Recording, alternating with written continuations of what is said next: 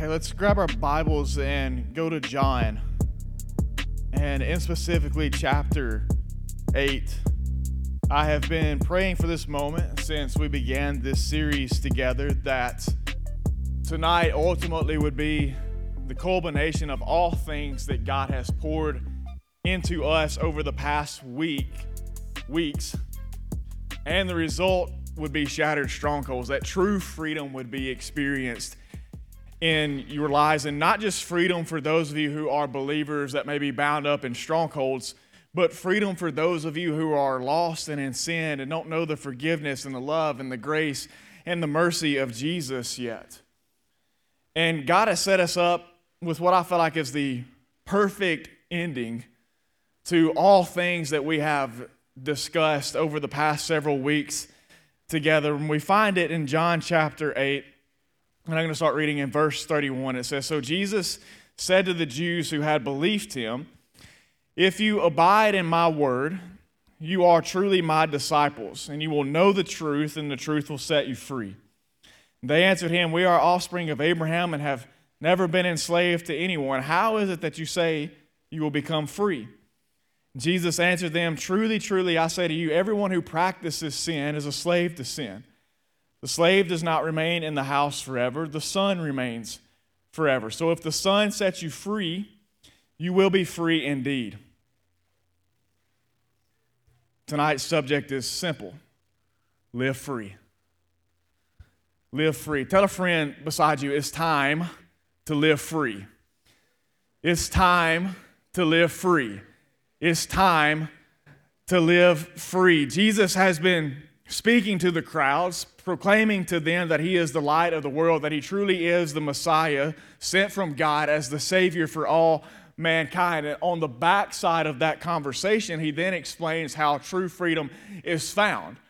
But he doesn't just explain how true freedom is found, he also explains how true freedom is kept, which is monumental for us tonight and what we have been walking through together in this journey. And my prayer for each and every one of you has been not just that you would find freedom, but that you would remain in freedom as well.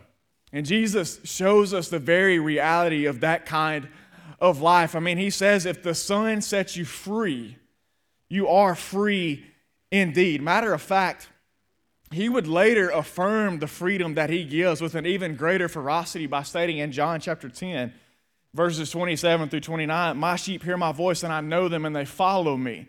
I give them eternal life, and they will never perish, and no one will snatch them out of my hand. My Father, who has given them to me, is greater than all, and no one is able to snatch them out of the Father's hands. The good news for those of us who are in Christ tonight is that the devil can never reclaim what Jesus has rescued.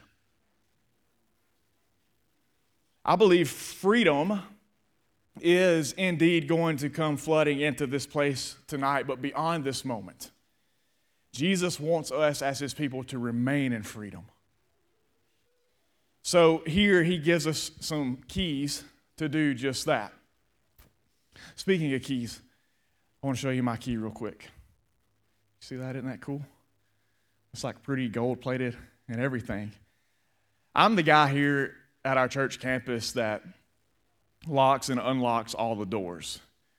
So on Sundays and Wednesdays, when you show up here and you walk up to a door and you pull it open and it lets you inside the building, that was me getting here early to open that up so that you could get inside to the air conditioner or the heat and experience a worship service. And then when you leave, long before everybody is or long after everybody is gone, I'm the guy that goes around the entirety of this campus and locks all the doors back up and turns all the lights off. And on the side of this key, I know you won't be able to see it, but there's an M inscribed on the side of it.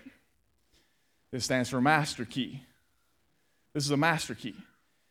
And the cool thing about this key is, is that I can take this one single key and it gives me access to everything on this campus.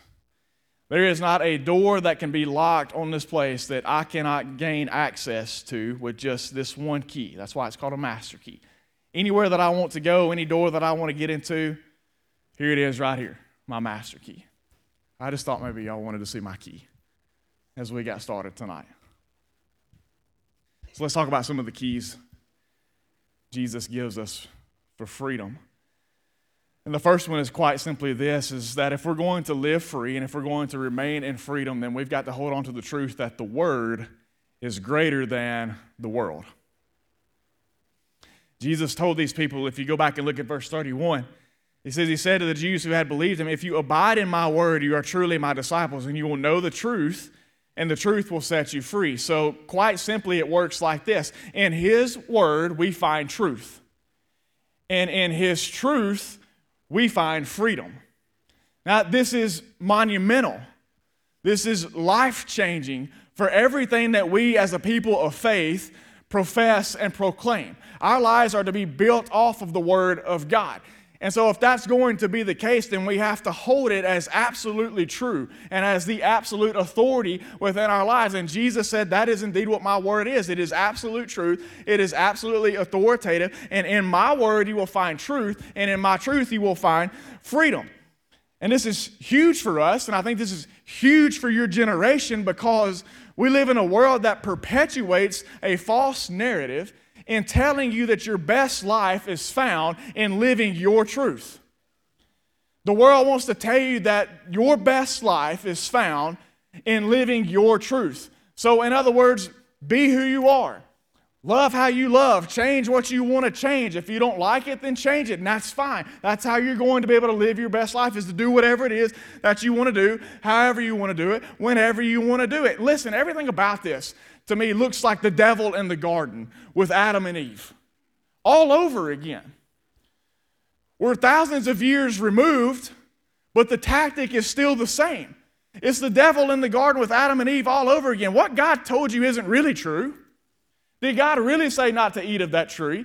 It's not that He doesn't want you to eat of that tree. It's just that He knows if you do, you will become like Him. So, what God said isn't really true. The, the best thing for you to do, Adam, the best thing for you to do, Eve, is to make your own truth because that's how your life should really be lived. That's where freedom's really found. That's where enjoyment's really found. That's where satisfaction is really found. That's where fulfillment is really found.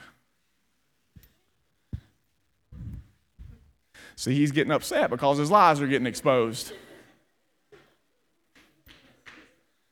Hey, y'all think it's funny, but it's real. I promise you. In the back of the room just a while ago, while y'all are up here worshiping, I could feel the spiritual tension in this room because he knows what's about to go down.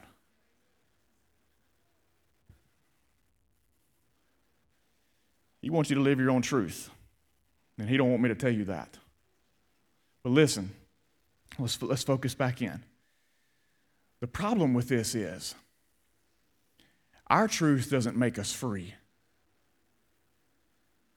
Your truth will never make you free. It never has, and it never will. The greatest deception of the devil is tricking people into thinking they're free when in reality they're enslaved. So Jesus says, My word is truth, and my truth is freedom. That's why his word is greater than anything that can be found in this world. His word brings true freedom. His word brings true fulfillment. His word brings true satisfaction. His word brings true life. His word brings true direction. His word brings true purpose. And listen, the world will promise all of those same things. But the difference is none of them are true. They are all false. They're all counterfeits. They're all copies of the original that God put in the place. And on top of that, none of them will produce freedom. If we want to live free, then we have to believe His Word is greater than this world. And if we want to remain free, Jesus says, catch this, we have to abide there. If you want to remain free, you have to abide there. He's speaking to this crowd, and as he turns around, he says to them, If, if, if You abide in my word. You know what it means to abide? It means to dwell, to reside, to quite literally live in. That's what it means to abide. So, as followers of Jesus, we should have our home in His Word. It's what we are to dwell in, it's what we are to live in. God's Word, as followers of His, should saturate every area and aspect of our life. But I think most times we treat God's Word more like a verbo. We don't live there, it's just something we reserve for special occasions. But we love to post about it while we're there. And then eventually the occasion ends and we go back to life as normal, and Jesus says it's not it. That's not it at all. That's not what it means to abide in my word. That's not what it means to live in my word. That's not what it means to dwell in my word. As a matter of fact, the word of God in the life of a believer should be described like this. In Psalm 119, we find various different psalms written about the place that the word of God is to hold inside the life of a believer. And I'm going to read a bunch of different verses, just kind of all strung together. But listen to how the psalmist describes the word of God in his life. He says, In the way of your testimonies, I delight as much as in all riches. Open my eyes that I may behold wondrous things out of your law. My soul is consumed with longing for your rules at all times. Give me life according to your word. Behold, I long for your precepts. In your righteousness, give me life. For I find my delight in your commandments, which I love. And then in verse 72, which I think is maybe one of the most powerful verses ever written as a descriptive of the value that God's word should hold in our lives. This psalmist says, The law of your mouth is better to me than thousands of gold and silver pieces. Let me ask you something, man or woman of God. Is this how God's word is described in your life? I mean, just look at the way in which this psalmist describes. He says, In the way of your testimonies, I delight. Open my eyes, I may hold your wondrous things. My soul is consumed. I long for your rules at all times. Give me life according to your word. I long for your precepts. and your righteousness, give me life. I find my delight in your commandments, which I love, and it's better to me than all the money that you could ever fork over. Does God's word hold that kind of value in your life? That's what it sounds like for someone who abides in the word of God. And if you are going to live free, and if you are going to remain in the freedom that Jesus has brought into your life, God's word has to have this kind of a premium value in your life. It can't be something that you just visit every now and then on special occasions. It can't just be something that fits into your schedule conveniently whenever you want it to. It has to hold preeminence. It has to hold priority. It has to be something that we cannot live without on a daily basis because, in all honesty, as followers of Jesus, we can't live without it. I have to have it each and every single day.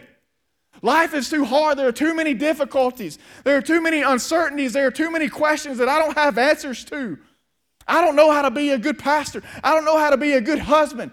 I don't know how to be a good friend if I do not ever consult the Word of God and find the direction and the instruction and the guidance and the wisdom that it offers my life. And I will never walk in freedom if I live my life apart from the words that set me free.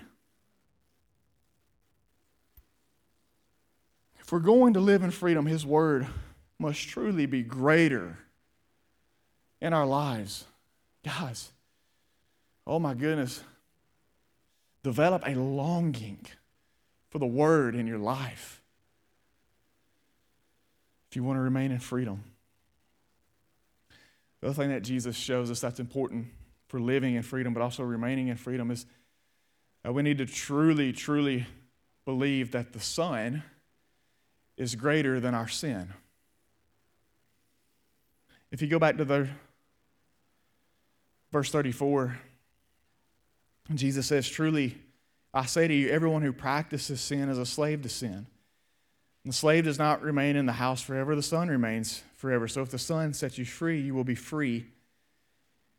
Indeed, if we're going to live free, we must hold to the truth that the son is greater than our sin. And Jesus makes the point that if you practice sin, then you are indeed a slave to sin, a slave that, by the way, is unable to set himself free.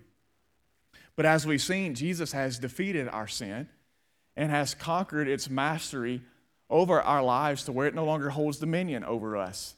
Its power has been severed, its control has been loosed, its grip has been removed, and so we don't have to live as sin being our master. We live as Jesus being our master. And Jesus describes it as this when you accept him as Lord and Savior, he says that sin gets kicked out of the house of our heart and no longer remains there because that's where the Son resides.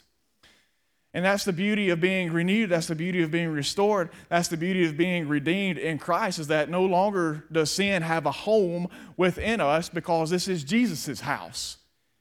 And his spirit, his spirit indwells there.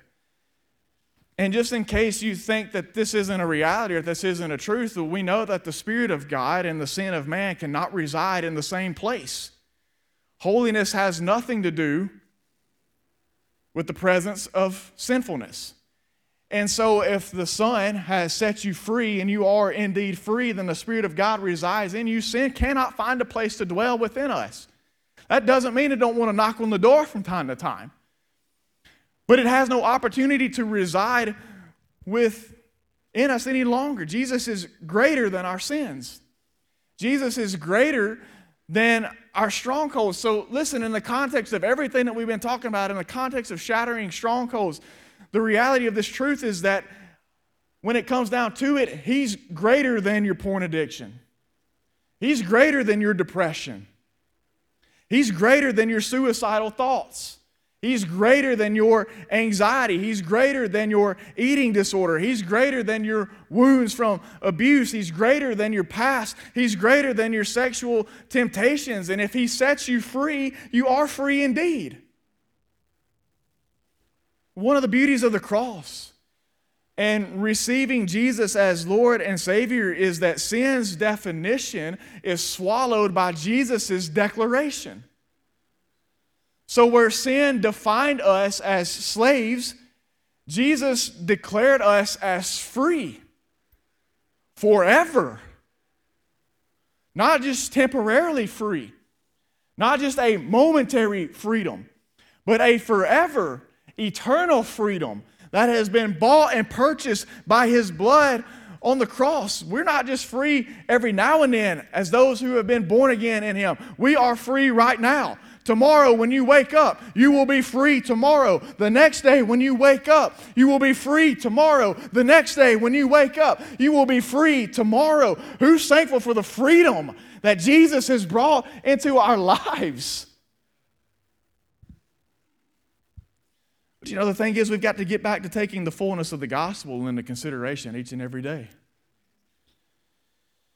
We talk about the gospel as if the gospel is only for those who haven't been redeemed yet, but the gospel takes shape in the life of a believer each and every day, at least it should.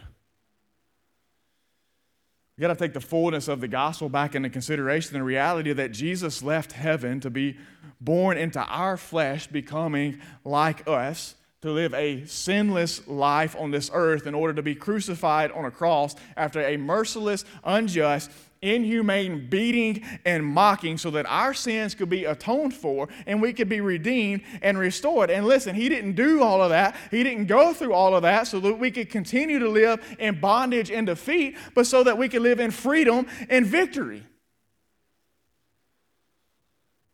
A little encouragement, maybe for a few of you here tonight stop letting the devil power trip you. Stop letting the devil bluff you back into bondage.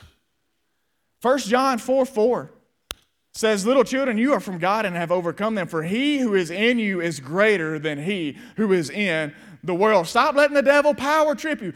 Stop letting him bluff you back into a bondage that Jesus has overcome and has set you free from. He is greater. Do you not know that he who is in you is greater than he who is in the world? Everybody say he's greater. He's greater. He's greater. He's greater. He's greater. You don't have to bow to the will of the devil. You don't have to bow to the strongholds that he sets up in your life because Christ is greater in you.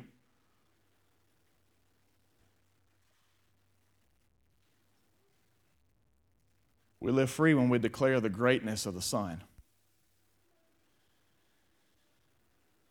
So, when was the last time you did just that? Listen, if the only time that you declare the greatness of the Son is when you come in here for a worship set, it's no wonder you struggle with living in bondage. We live free when we declare the greatness of the Son. You still battling it. That's okay. Feeble attempts of a defeated foe. Because nothing will hinder the word of God from going forth. If I have to put the mic down and scream at y'all without it we will get the Word of God out tonight. I can assure you, we live free when we declare the greatness of the Son. One last key that Jesus gives. And actually, we've got to go over to Galatians chapter 5 for it. And you might not have realized it last week, but I set this up for you beforehand. In Galatians 5, verse 1, God's word reads, For freedom, Christ has set us free. Stand firm, therefore, and do not submit again to a yoke of slavery. If you want to live free and if you want to remain in freedom, then the stand has to be greater than the submission. Remaining in freedom will require us to take a stand. And Paul says a firm one at that. Why? Because the enemy and our flesh are always seeking an opportunity to put us back in bondage. That's why we have to have series like this. That's why we have to sit down and have these kind of talks and have these kind of discussions because our enemy never grows tired, he never grows weary, and he never gives up on trying to keep saints in slavery. And so, even though Christ has won our freedom, even though we can make the choice to daily live in that freedom, and there is nothing that the enemy can do about that, he will do whatever he can to rob you of that freedom. He will do whatever you can to make you feel as if you aren't free. And our flesh is the same way. They're always and ever seeking an opportunity to place, place us back into bondage. That's why Paul urges do not submit again. Do not submit again. In other words, don't give in once more to a position of living that Christ has set you above. Too many believers, unfortunately, settle for a position of living in this life that is lower than what Christ has enabled them to live at. And so we walk around in defeat, we walk around in depression, we walk around in discouragement because we don't believe that the power of God's word really has the power that it says that it has. We don't truly believe that we have the position that Christ says He has placed us in. And so we struggle with always wanting to drift back into our bondages. We struggle with always wanting to drift back into our strongholds. We struggle with always wanting to drift back into our former way of living before we knew Christ. Listen, just because you experience freedom doesn't mean that you'll stop experiencing temptation. And I think uh, it's important for each and every one of you to hear that and know that a lot of people think, well, if I'm living in complete freedom, then I will never face another temptation again. It doesn't work like that whatsoever. Temptation will never stop, temptation will never leave your life completely. If the devil was bold enough to tempt Christ Himself, God in the flesh, then he has no struggle whatsoever with tempting you on a daily basis as well. So we're talking about freedom, and we're talking about living in freedom, and we're talking about remaining in freedom, but that does not mean you will never face another temptation to go back into a bondage, to go back into a stronghold, to go back into a former way of living. After God delivered the Israelites from Egyptian bondage, for a long, long, long, long time, we see this urge inside of them to do what? To go back to Egypt. Egypt was their place of bondage. Egypt was the place of their suffering. Egypt was the place of their trials. Egypt was the place of their hardship. Egypt was the place of their oppression. And God, in a miraculous way, liberated his people from that bondage, from that slavery, from that oppression. And he's leading them in the way of his promises to a land that is going to be, as he described, flowing with milk and honey. And yet, all throughout that wilderness travel, we see the Israelites saying to Moses, Why did you bring us out of Egypt? Why did you bring us all the way out here so that we could die? At least in Egypt, we were fed. At least in Egypt, we had shelter. At least in Egypt, we had water. At least in Egypt, we had a way to provide, and now you've brought us out of that and brought us into this uncertainty, into this unknown. We would much rather go back to the place where we were held in bondage. We would much rather go back to the place where we were enslaved. We would much rather go back to the place that we were oppressed. And now, why on God's green earth would these people, who as a nation, historically for 400 years, had lived in this state ever want to go back into that? I think it's because when you wear them for so long, chains can actually become comfortable. And you forget they're even there.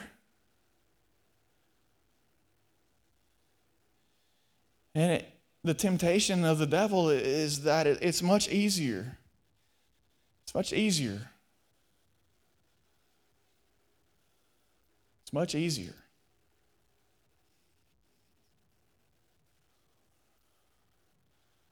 This is why, if there's a way I, I my vocabulary can't do it, but if there's a way I, I could form my words and make you realize the depths of the lies and the deception and the reality of the spiritual war that's taking place for your souls and for your life.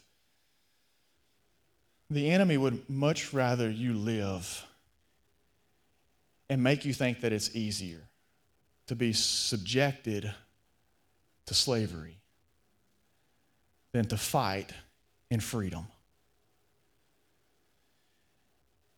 And, and he's so good at what he does. He, he's such a good deceiver that, that so often he will even trick us into thinking that freedom isn't worth it. That it would just be much easier to not have to fight to remain free, to not have to face the battles, to not have to face the struggles. It'd be much easier to just, to just go back and instead of taking the chains off, just put the chains on because at least that was a comfortable lifestyle.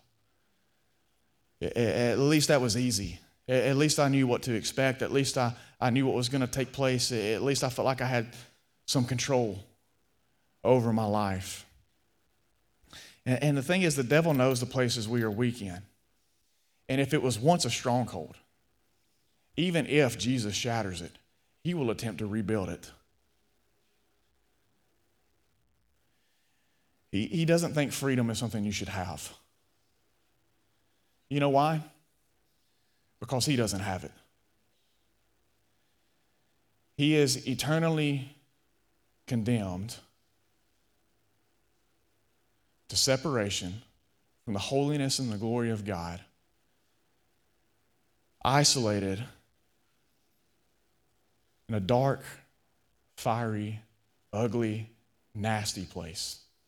And, and, the last thing, whether he would admit it or not, that he wants to do is remain in that place by himself. And so, if he can bring you with him, it would give him all the satisfaction in the world, it would give him all the fulfillment in the world is if he could have you in that place with him because he doesn't think freedom is something you should have. If we're going to live free, I've got news for you. You're going to have to stand firm. You're going to have to dig in. Jesus may tear down your stronghold tonight, but in the same breath, the devil will start trying to rebuild it.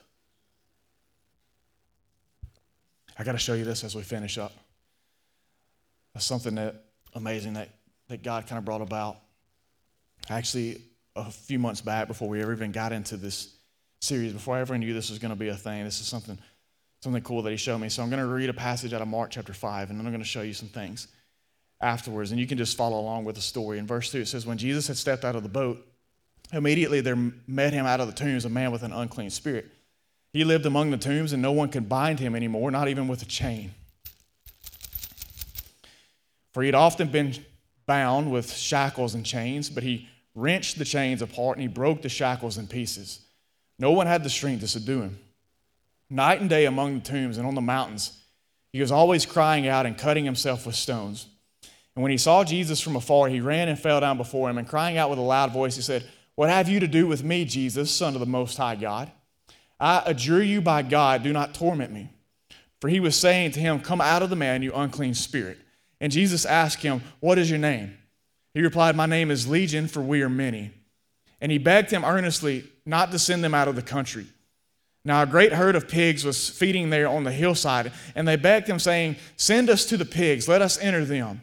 So he gave them permission, and the unclean spirits came out and entered the pigs. And the herd, numbering about 2,000, rushed down the steep bank into the sea and drowned in the sea. The herdsmen fled and told it in the city and in the country. And people came to see what it was that had happened. And when they came to Jesus and saw the demon possessed man, the one who had the legion sitting there, clothed and in his right mind, and they were afraid. And those who had seen it described to them what had happened to the demon possessed man and to the pigs, and they began to beg Jesus to depart from their region. And as he was getting in the boat, the man who had been possessed with the demons begged him that he might be with him. And he did not permit him, but he said to him, Go home to your friends and tell them how much the Lord has done for you and how he has had mercy on you. And he went away began to proclaim in the Decapolis how much Jesus had done for him. And everyone marveled. Listen, this is unbelievable because I think you need to realize and, and see, we talk about how Jesus is a chain breaker, and that is absolutely true. But even the enemy can break chains. Time and time again, this man was bound with chains and with shackles, and time and time again, he would break them apart. Even the enemy has the ability to break chains. But Jesus unlocks shackles. And so you got to see this in Acts chapter 12. Peter's in prison. He's been arrested, and the church is praying for him. And in verses 6 and 7, it says, Now when Herod was about to bring him out on that very night, so he's getting ready to kill Peter. Peter was sleeping between two soldiers, bound with two chains, and sentries before the door were guarding the prison. And behold, an angel of the Lord stood next to him, and a light shone in the cell. And he struck Peter on the side and woke him, saying, Get up quickly. Now, see this. And the chains fell off his hands. You see it? Jesus didn't break the chains off of Peter, Jesus didn't break the shackles off of Peter. He got up and they fell off.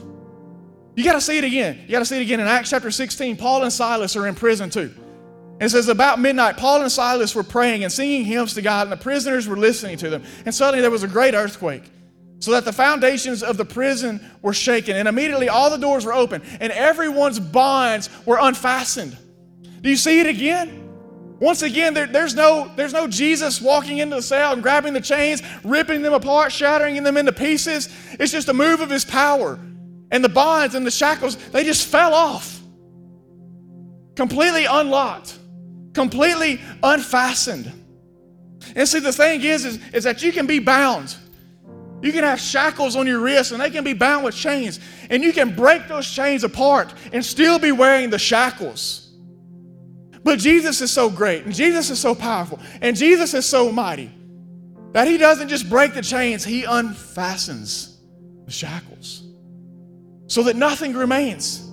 There's nothing holding us back. There's nothing hindering us. There's nothing that can keep us bound. Listen, I know there's more than a few of us in here tonight that are in bondage, but Jesus, but Jesus, but Jesus is the master with a key. He is the master with a key. He is the master key. And there is no lock that he cannot unfasten. There is no prison that he cannot gain access to. And so, if you're in bondage tonight, if you're bound up in sin, if you're bound up in a stronghold, you need a master key, and that's Jesus.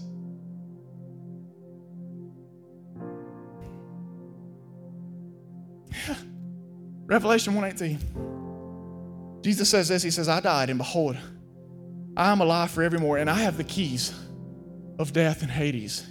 You know what that means? It means that Jesus has the key to unlock death and hell's grip on your life. He has it, He has the keys. You need freedom tonight. You got to take your chains to the master with the key. Let him unlock them. And let them fall to the ground. Jesus doesn't just break them, he unshackles.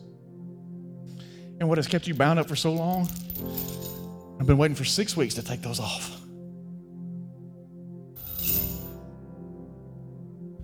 Peter in prison got up and they fell to the ground. Paul and the prisoners in the midst of an earthquake. stood up and they fell to the ground. Can you hear the sound of them falling to the ground tonight? Psalm 116, David says this I'm your servant, the son of your maidservant. You have loosed my bonds. But the beauty of this goes even further is that there's a step beyond this. So, not just believing that Christ is going to set some of you free tonight, free from your bondages, free from your strongholds, and I just believing that there's some lost souls tonight that are going to be set free in the name of Jesus. I believe all those things are going to happen. But for those of us in this room that are saints, it, it, it goes so much further. And Jesus says, I have the key to death and hell. And then in Matthew chapter 16 and verse 19, he says this to Peter, but he was speaking it to the church as a whole. He says, I will give you the keys of the kingdom of heaven. Whatever you bind on earth shall be bound in heaven. Whatever you loose on earth shall be loosed in heaven. Jesus, in his graciousness, unlocks your chains, unlocks your shackles, unlocks your bondages. And afterwards, says, Here, you take this to somebody else that's in bondage. You take this to somebody else that's bound in sin.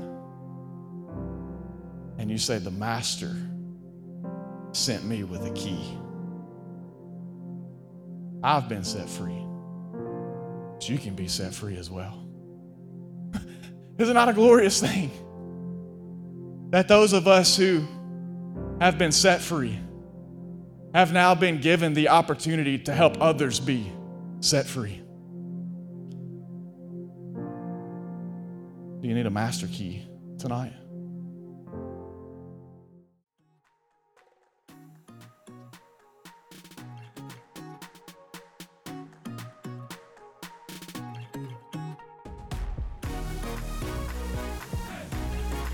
Hey, this is Trey Mitchell, college and young adult pastor. I just wanted to say thank you for listening. It's our prayer that God uses these messages in a way that challenge and encourage you to live for His glory. If you've never placed your faith in Jesus as your Savior, we would love to help you with making that decision. Just reach out to us through our webpage at underwoodbaptist.org. Be sure to check back in with us next week as we again encounter God through His Word here at Life.